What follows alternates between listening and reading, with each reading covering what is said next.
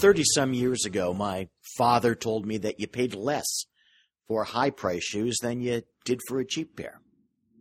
Last week at the market, I heard a mother call out across the produce department to her son.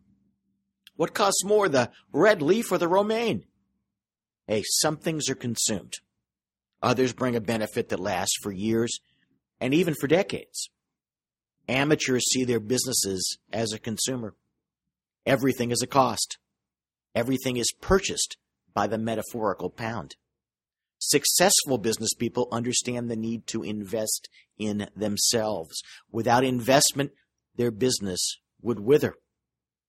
Hospitals and investment funds scooping up practices understand this.